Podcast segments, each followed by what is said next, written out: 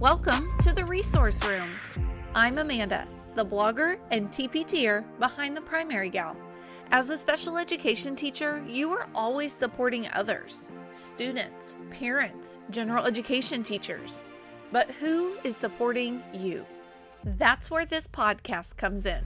It's my mission to give you the help and support that you need. I'll be sharing my tips, tricks, research based strategies, and professional development. I'm here to help you grow and learn as a resource room teacher. Are you ready? Let's dive in. Hi, Jenn. Welcome to the Resource Room podcast. Thanks, Amanda. This is great. I'm so excited to be here. I am so excited to talk to you about what I feel is a very, very important topic, which is parent communication today. So, could you go ahead and kind of tell listeners a little bit about yourself and what you teach, what you do every day. Absolutely. So, um, on the everyday basis, I teach in a self contained special education classroom, uh, usually working with students diagnosed with autism, Down syndrome, intellectual disabilities. Um, I also have a little bit of an elementary early childhood background as well. I used to teach that before I went into special ed. So, I've got a little bit of that experience as well.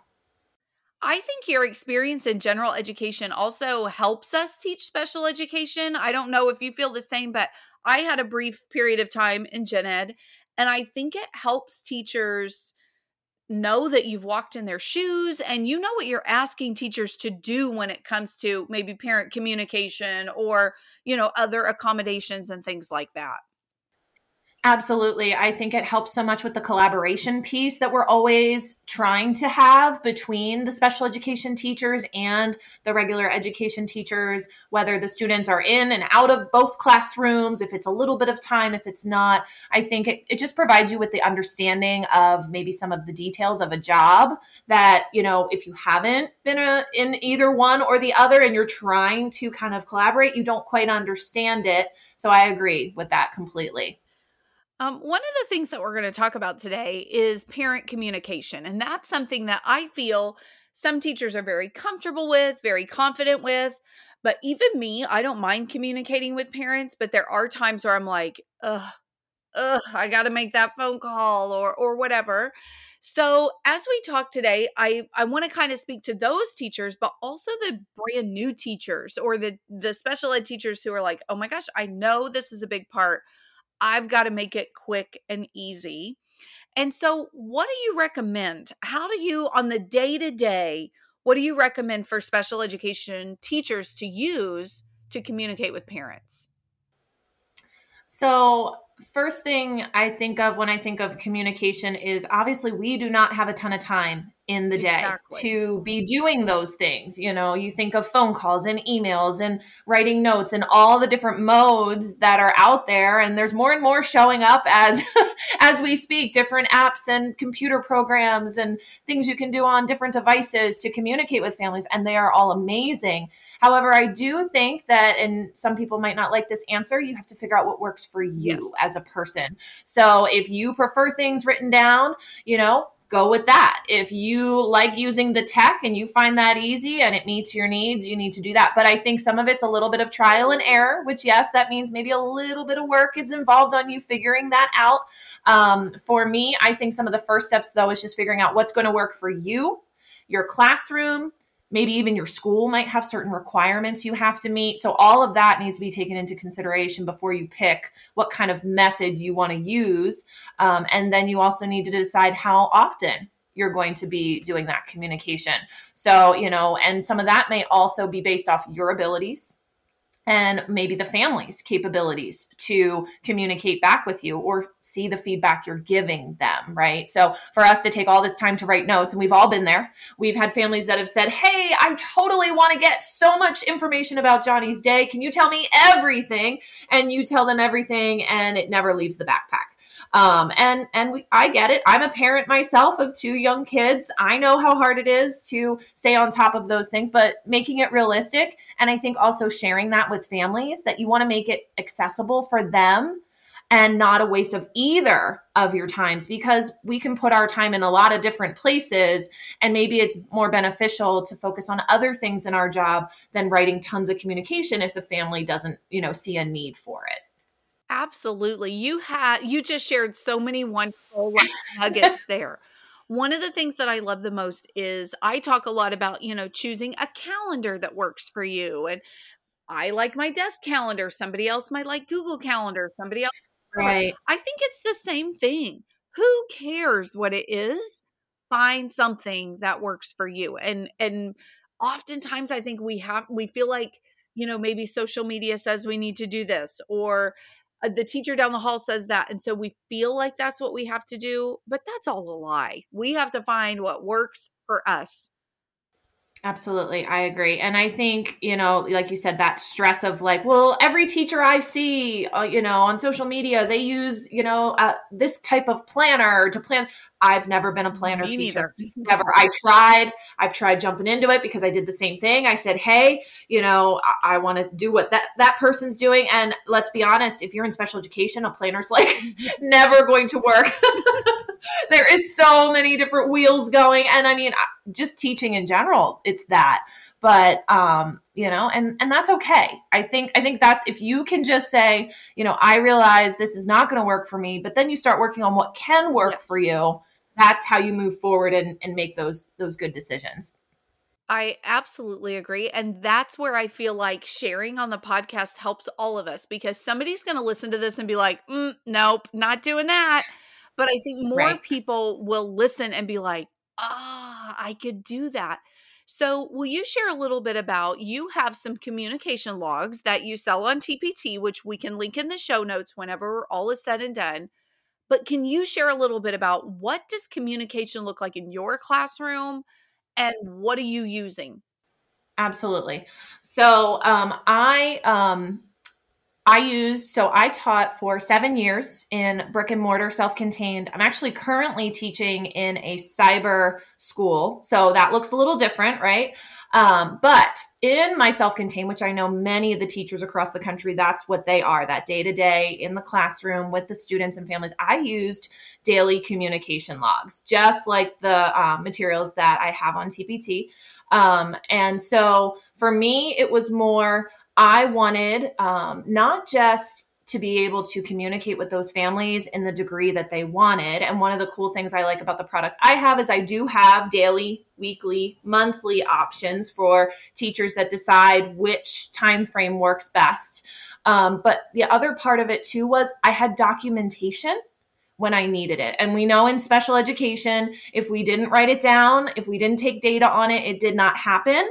So for me, not only was that communication log giving those families good information or whoever it was um, that you were communicating with utilizing those logs, um, I also had documentation if I needed to check on something, maybe so and so forgot their backpack every day, but I wanted to see was this happening every day? Is this a skill I need to teach and reteach to a student because it's happening so often? I can go back in those logs and check. Or did we see some behaviors? Was that around a certain period of time? Were they excited it was their birthday and, and just kind of, you know, had some impulse control going on there that they were excited? Or is there something we need to meet as a team about and say, hey, I'm seeing a pattern here? But those communication logs, I wouldn't say they were necessarily my data sheets that I would use for IEP goals, but there are spots on there um, to put information about IEP goals. There are some editable boxes if you decide with families that you want to share that information, you can totally do that. For me, though, it was more about just day to day occurrences, um, pointing out a few things that were good and a few things maybe to work on if we needed to. Um, so that was that was the basis of the communication I did. We did it daily. We had the pages in a binder. It went home in their backpacks every day. It came back. I had some parents, and we, you know, we I talked with families about this. You can con- choose to contribute as much as you want. Um, but every student did it.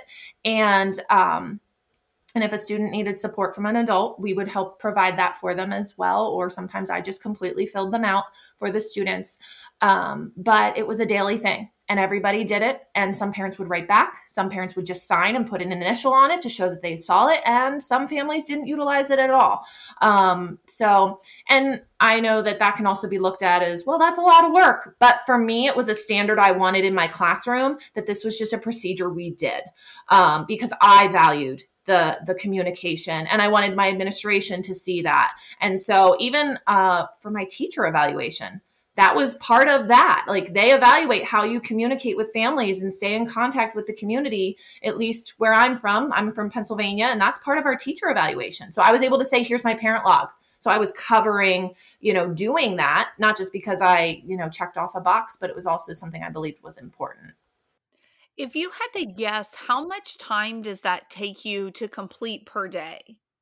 So, actually, in my self contained classroom, it was part of our daily schedule. So, I built it into our day about, um, I would say, probably about 10 to 15 minutes. And it was time to sit at, and we would call it, we actually called them notes to home. And I would say, all right, guys, get your notes to home binders out.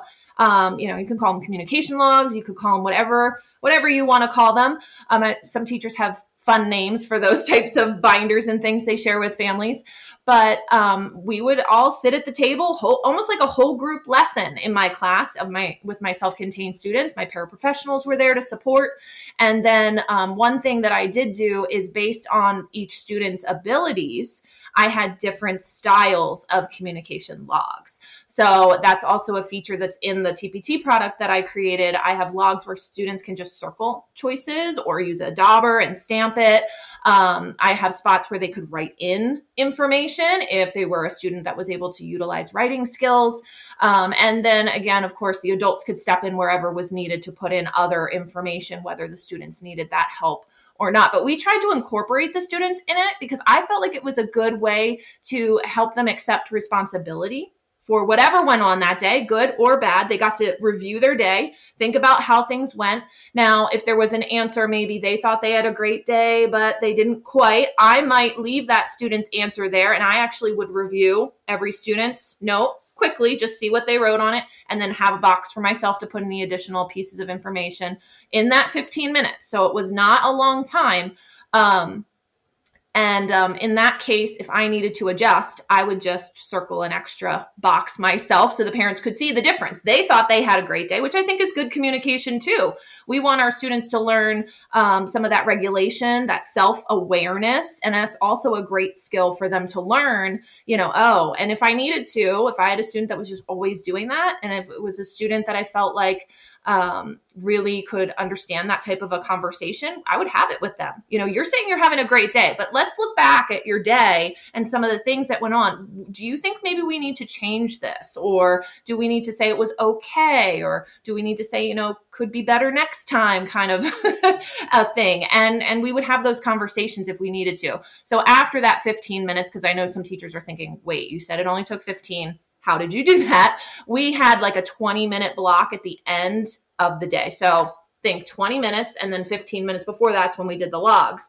The 20 minutes is when I would review and students would be doing what we called in my classroom earn time. So based on their behavior, once we did those sheets um, for the day, they would have a tiered system of a reward that they would earn for 20 minutes at the end of that day. So if they had a great day, they might have earned their top reinforcer, which might be the iPad or a computer or a certain toy, and it would be scaled and it was individualized to each kid, which was a lot of work to set up initially because I had to do preference assessments, find out what the students liked and didn't like. But once we had that system in place, it worked like clockwork. We filled out the notes, we assessed where they were, we gave them permission to go and engage in whatever activity they had earned for that slot of time. And then that let me review their notes, write anything I felt was needed, meet with a child if I felt like it needed to be adjusted, and then it went in their backpack and went home. I think that's wonderful. And the the talking about what was in the the communication log directly ties to what they're going to earn so that is perfect. As you were talking there were two things that i really noticed there um you're not asking teachers to take their prep time to communicate with parents. This is something that you're doing every single day and it's just part of your schedule because that's oftentimes what I think teachers get overwhelmed with when we think about parent communication is it's like you like for me, for example, I have a 40 minute prep and that's the fastest 40 minutes of the day you know like right. it goes by so fast and i might have a to-do list of things that i need to get done and i might accomplish two of the three things or two of the 10 things that are on that list for that day adding a parent phone call or adding a communication piece that's a lot to ask but your logs it, that's not what you're asking teachers to do which i think is perfect yeah. So I feel like first off, I try to put the responsibility on the student. And granted, different age groups are going to be able to handle different amounts of responsibility. I completely understand that. And even after that, I, I utilized my paraprofessionals. Yeah. They were there too, overseeing what the kids were doing. Obviously, I had to explain to them what the sheets were, what we wanted to do that use them for, how we wanted, you know, the information to be relayed. Um, but if they needed to go and help a student hand over hand circle choices, um, they would do that. If they needed to write something in, also for students that were writers, I had a lot of anchor charts in my room. So if they needed to say, today I had, and they were supposed to put whatever specials class they had that day, I had a list of all the specials so they could just refer to it just like you would in your writing lessons right. you might have anchor charts of the most commonly used words I would have the anchor charts they needed to fill out their logs. So then a para could do it with them or, and just point, you know, oh, we had music, right? Here's the music symbol. Here's the word music. Copy it onto your paper. And yes, did it take, did we have to teach the skill to do it? We did. But for me, it was I'm teaching them something that's going to be beneficial the rest of their lives. How many times do we fill out forms? Uh-huh. How many times do we fill out applications and resumes and all kinds of paperwork? You know, when you want to buy a house, a car, you want to get a job, you have to fill out things. So this is just taking that skill and applying it in the school setting to something functional for them in that at that time. Absolutely. The other thing that I wrote down while, you know, not only are we not asking them to take their prep time, but also a lot of general education classrooms have agendas that they do every day. Right. So, right. you know, if you are in a self contained setting, or maybe like me in resource, and you have a student that you need to communicate, you know, to and from home, if they're already doing agendas, that's already something that could be incorporated because I know in my school, nearly every one of our classrooms, they have a time of day for not all of ours is is right at the end of the day because some of our kids our classrooms have specials or whatever but there's yes. some block of time that is dedicated to writing what your homework is right mm-hmm. that tomorrow is picture day or field day or or whatever so that's already happening in a lot of classrooms so it's a good transition when your kids go from maybe being self-contained to a little bit of inclusion time like you said real life skills of we're going to have to fill this out. And you using the anchor chart to me is no different than me Googling what the doctor's phone number is yeah. whenever I'm sitting there and it's like, ah, I don't know the, you know, the phone number, it's saved in my mm-hmm. phone. It's no different than using right. your resources, what's sitting right in front of you to accomplish that task. So I think that's wonderful. Yeah, it's been a great, a great addition. I, I think I started it my second year in self contained, hated myself for not doing it the first year, and never looked back. yeah. Another thing is you were talking, um, you know, when we said it's not taking your prep time, and you said you're utilizing your paras, oftentimes too, paraprofessionals will do what you ask them to, you know, whatever, but they are not the teacher, so they may not always know the things to look for. But right. they know on Jen's log today, I have to write whether she ate lunch or not, whether she yeah. went to mm-hmm. recess or not. You're also kind of teaching and training them what to be looking for, what to be right. mindful for. And right. as human beings, I don't care how great you are, you're going to forget something that yes. that student did, a behavior that maybe they witnessed that you didn't. And so right. being able to, you know, everybody is kind of on board with that, I think mm-hmm. is wonderful. Yeah, and we would just have open communication. I mean, if a para was sitting there with Johnny filling it out, and I was at the table too, so it was a horseshoe table. All the students were sitting there. The paras were kind of behind them, overseeing, multi, uh, you know, a couple different students at a time, maybe. But they might just say to me, "Mrs. Adams, uh, afternoon, what do you think?" You know, like, and uh-huh. they would just say to me because maybe they were out supporting another student in another classroom and they weren't directly with them all day. Or if they said, Hey, remember so and so did something awesome at lunch. Is it okay if I add this in? Like they would just check with me and we developed that relationship. And then the other kind of safe ground I had which because um, for I know for some teachers, and I, I've been there as well. You sometimes have wonderful paraprofessionals, and sometimes you you don't. And for better for worse, you know, and everybody is different. Um, I always made it. I was the last straw. That's why I had that twenty minutes where the kids got their free choice time, and I would review things to make sure nothing was written in there that I wouldn't have approved. And usually for my paraprofessionals, they weren't writing in um, I had a box just for open text that could be anything that needed extra written in. They usually weren't filling out that section. They were just monitoring things like what they ate for lunch. Did they go to the bathroom? How many times? Um, what subjects did they have that day? That kind of stuff.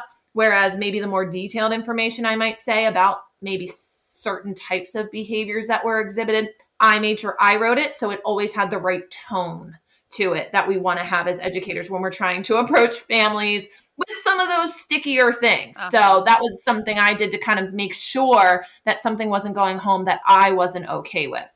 And two, even with that, I know I have lots of different, I'm going to use air quotes, types of parents. Some I can be a little more frank with or use yes. certain verbiage where others I would never say what I said to, you know, everybody's different. Right. And right. most of our professionals aren't on the front lines in meetings. They aren't seeing them. You yes. know, maybe they are if they ride special transportation and are taking them right. home or or whatever. There are obviously different scenarios, but yes. we know our parents, especially when we've worked with them for years. Mhm. Absolutely. Um, okay, one of the things too, this was not a question that I um, told you about ahead of time. This is just an on the fly question, so I hope you're fine with that. Yep. Um, what do you do, or how do you define a good day?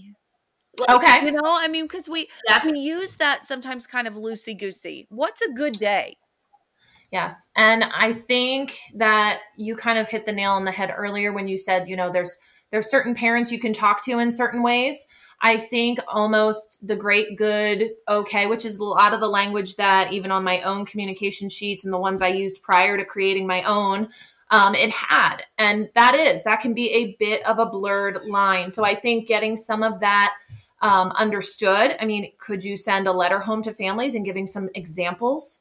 prior, you know, maybe that first day saying like, here's our communication log, or think of like an open house night. You go over that stuff with them, or you have a phone conversation when you call them for the first time to introduce yourself, something like that.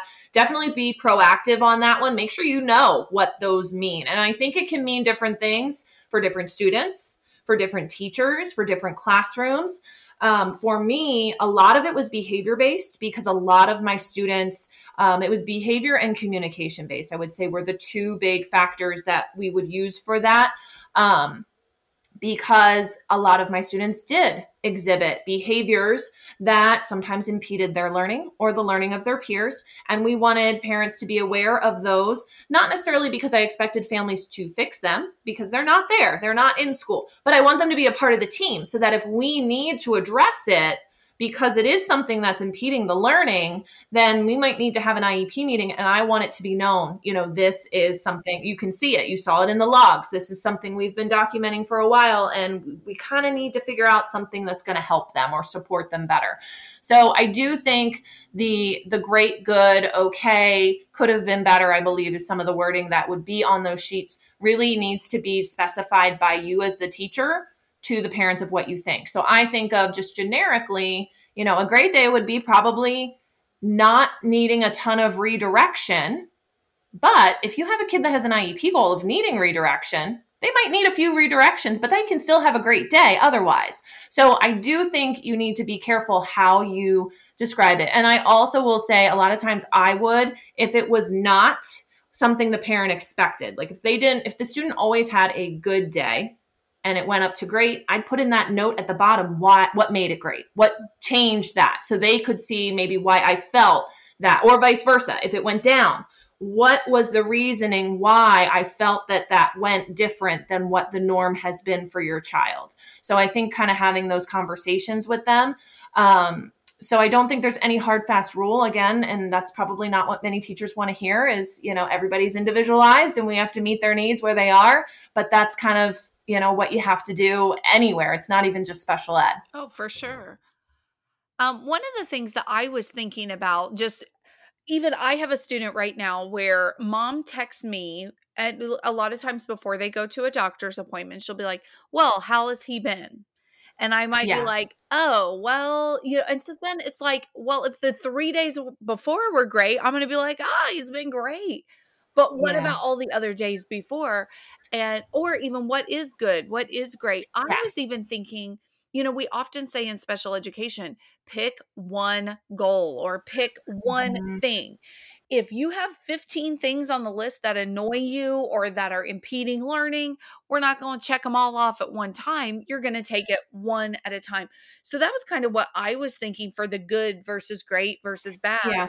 is what if I communicate with a parent I'm going to say good or bad or needs improving yeah. or whatever right. based on did he stay in class today or not? Yeah. You know, mm-hmm. did he get up and leave because, you know, that is his behavior that oftentimes he'll just be like, screw this, I'm out of here. And yep. that, you know, so maybe that is the one thing that we're measuring. And that's what that communication log could be used for.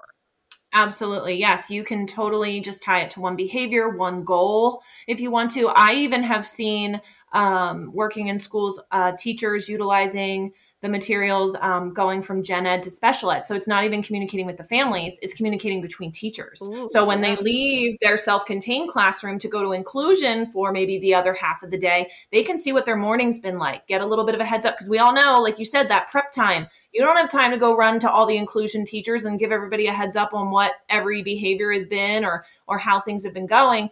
If you have a binder that you know the student takes back and forth, use that for communication between those teachers. That saves teachers time from checking in you know that way too. So i like utilizing it for that purpose. And the other one too is related services. So speech therapy occupational therapy you know sometimes they pull kids sometimes they push in. For those pullouts same thing. If you can send them a note on one of those communication logs letting them know, you know, so and so has not wanted to use their device today. Well, the speech teacher then is going to be like, okay, I've got to do something to get them motivated today if we're going to try, you know, working on our goal for communicating more, um, and vice versa.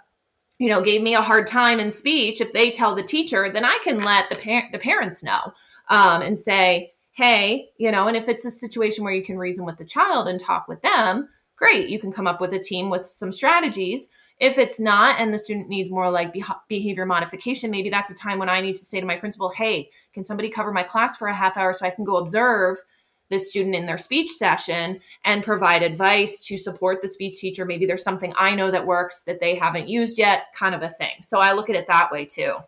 And the same would be true. What if they observed you even sometimes to yes. be like, oh my gosh, every time she uses a countdown board before they transition or before you know she takes away whatever that could be you know i'm not doing that in speech or, yes. or whatever so all of those things if no one communicates it or there's not a good system you might all be fighting individual battles that could be yes. you know with the team effort yes. you could accomplish those right absolutely oh i love that um okay so what if what if I don't want to do something daily? I'd rather do it weekly or monthly. How do you choose? I mean, I know for you, it's just a core part of your day, but how would you recommend for somebody in maybe a resource room setting or right. the going back and forth?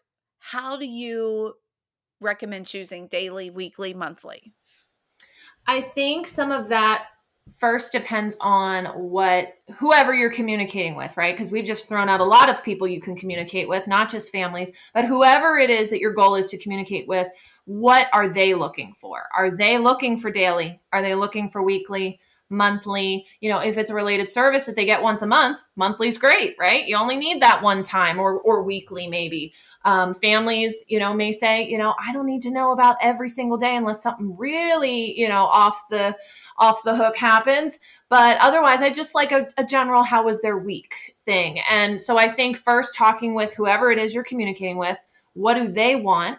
Um, what's feasible for them, right? We talked about that earlier. Do you have the time in your day to be able to handle that? Do they have the time in their day to look at it and give it the value and the time that it deserves so that no one is wasting their time? And I don't think there's anything wrong. And I'm sure if you are new to education, if you are a new teacher, you might feel a little uncomfortable maybe having that conversation with a family because you don't want them thinking, oh, she doesn't care. She only is saying she has time to do this weekly. I, I don't I think some of it goes with how you word it, right? How we talk to people, how we talk to families. And it and if we're not phrasing it in a way that sounds like, oh, I don't have time to do that. Like, what are you crazy? I can't talk to you every day. There's a difference in saying, and you can even say, at this point, I am not seeing, you know, a need for daily. Why don't we start with weekly and we can always go back to daily if we see a need starting to happen. So I think you're showing the flexibility to whoever it is that maybe if they're pushing for more than what you're hoping to do or able to do, um, I think that's important as well. I think when you're trying to decide, um, it, like I said, finding that time in your schedule, um, what information do you need to share? Are you sharing like in self-contained? We share a lot of information about what happens during the day. A lot of families want to know about toileting. They want to know about how much food they've eaten because especially if it's a child that struggles to communicate they're not going to go home and tell their parents that whereas if you see a resource setting inclusion regular education those students can go home and tell their families I had a sandwich today, or, you know, I didn't want to eat, or I got hurt at recess, you know. So we have to also think like, what can our students communicate to their families on their own? if it's information you know they need so i think that's a factor to take in as well um, when you're doing that i really like the thought of the way you word things does either portray it's a priority or right. not a priority i don't have time for that yeah.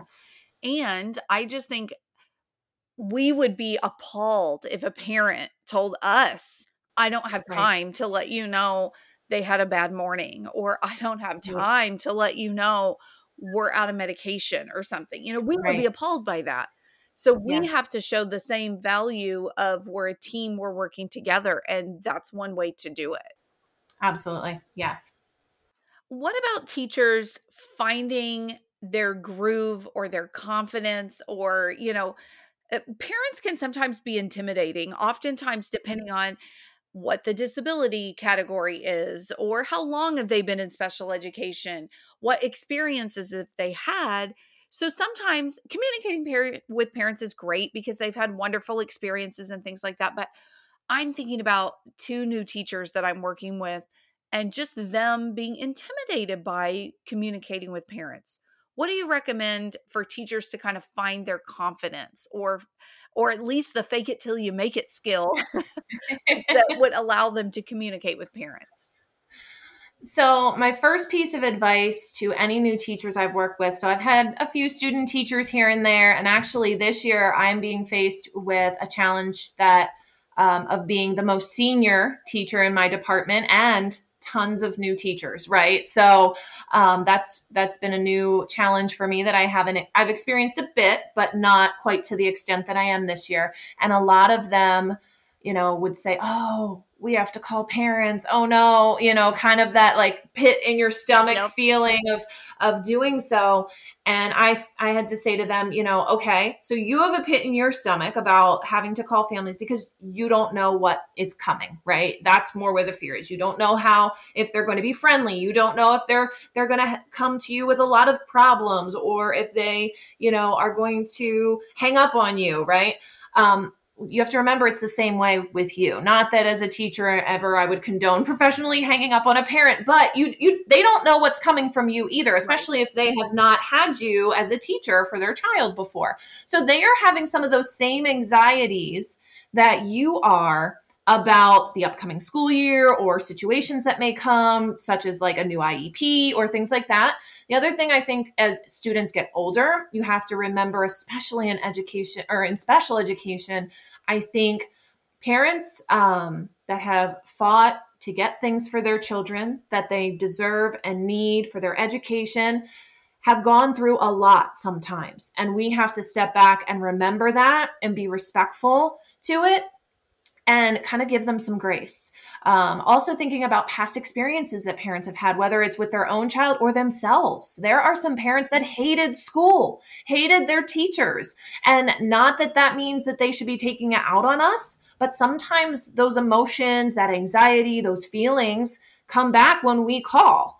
Um, another thing, and my biggest piece of advice is being proactive in the communication, you being the one to take initiative to be the first to communicate, I think makes a great first impression on families. So, as much as you, while you're setting up your classroom, are like, I have no time, I really do suggest calling families before the first day of school or at least that first week to, you know, show I'm being proactive. I want to open up these lines of communications. This is important to me.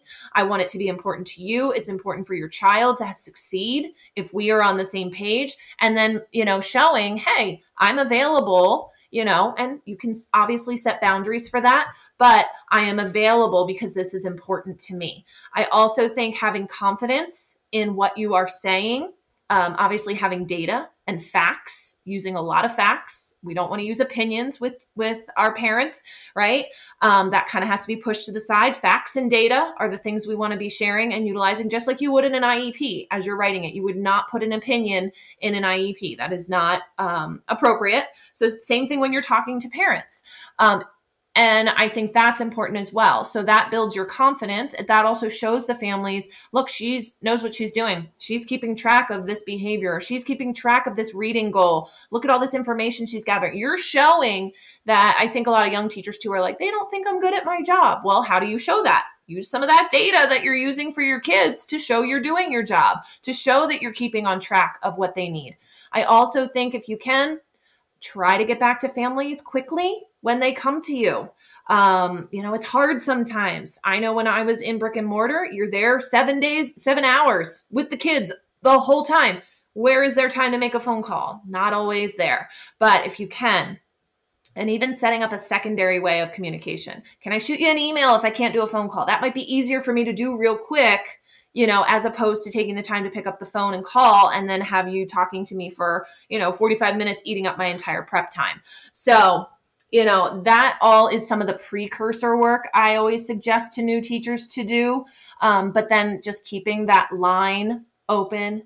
And the other big one i feel like that probably a lot of people have heard in the past is don't just call when there's something wrong right? Yeah. don't just call when you're having a behavior problem. Don't just call when they don't have their lunch money. Make sure that that ratio right? There is actually research out there on the ratio of what people react to well when it's positive versus negative. So if you can keep you know a good ratio of how many times you're contacting families for positive reasons versus the negative reasons. And i do actually think those communication logs can help serve some of that purpose so then it doesn't always have to be a phone call, an email. If you're doing it in those logs, that can count as well. I love that. And I always suggest to teachers to call, like you said, before school even starts. Let them know you're open to that. And a lot of times, almost like when we get a move in, you know, we always have a move in conference when we have a new right. student. It's the same whenever you have a whole new caseload. Right. To just be able to talk. And I tell people or tell parents in a moving conference, you know, you know your child better than I do. Mm-hmm. What can you tell me? And I just really think that when we make that phone call, we are allowing them to be heard, which is what all yes. parents want, and that you care and that you want yes. to hear and you want to work with them. And I, I just really love that. Even um, a quote that I have for you, I'll probably make it into a social media image, is it's important to me. I want it to be important to you know to you and I'm available because those are important things. I a lot of times will even tell parents, you know, feel free to text. That's what I one of my things that I do. Some people are opposed to that, but and I always tell them, you know, I'm a wife, I'm a mom, I'm a business owner. Sometimes I'm busy, but I will get back to you as soon as I can or if it's yeah. during the school day, I don't have my phone right, you know, it's not on me all the mm-hmm. time. But on my lunch or my prep or other times of day, I will check. So if there is something, you know, feel free. Mm-hmm. Not everybody's okay with that, and that's fine. But I agree, right. just showing that it's important. And yes. being in front of it so that it's not always like oh my god when mrs wilp calls what what did my kid do yep. now you know yep for me i again, this might be against a lot of rules for certain people, but I take pictures, uh, which like you can do in class dojo and things. Yep. And yep. so, you know, I send pictures of times when they were, I was proud of them. Maybe they spelled their words, their spelling words without their letter tiles that day or, or whatever it is, you know, when they've kind of reached a milestone, celebrate mm-hmm. it because in three days they could do something that you know is is major and so i like to take pictures of them in the moment, not with other kids, but just right. to be like, oh, I love him, or oh, look what he did. You know, those things yeah. matter. And if pictures aren't your thing, but a postcard home or a note home. Mm-hmm. But for me, a lot of times I will pick a week like, I'm going to get all my kindergartners this week. Yeah. I'm going to get yeah. all my first graders this week. And then the next week, second grade, the next week, third grade. So that it's not like something that takes hours. It's a right. few minutes, right. you know. And it's a routine you've created that's just part of what you do. So even think of for special education teachers, we're progress monitoring. You set up some kind of a schedule right. to do that. So build this into your schedule, communicating with families, however it works for you. It could be a daily thing like the logs we've been talking about. It could be what you said, going once a week and making sure every Friday I pop into all the classes and make sure I get something in action to send families a photo. Right. But building that in and show and like putting that dedicated time in is a great way to make sure it's going to happen. Yes, I agree. And I do think that it does just take time to build confidence. Like you don't go in with the confidence to talk to any parent in any situation. None of us did. Trust no. me, none of us did. But it becomes easier when you put yourself out there and you right. you give it a shot so right yeah i'm 15 years in and every time i get a new to me student so new to my caseload i'm like all right it'll be okay yeah. like give myself a little pep talk because you you don't know you don't know the background you don't you can read it all on paper as much as you want but you'll never get the whole thing and one thing i always say to families when i first meet them is tell me your child's story and I feel like that is a really positive way to kind of like show them you care. Like, I'm going to take the time, and yes, it might take time, but tell me their story, you know, because some of them have really long ones, depending on how many years they've been in school or the things they've been through in life.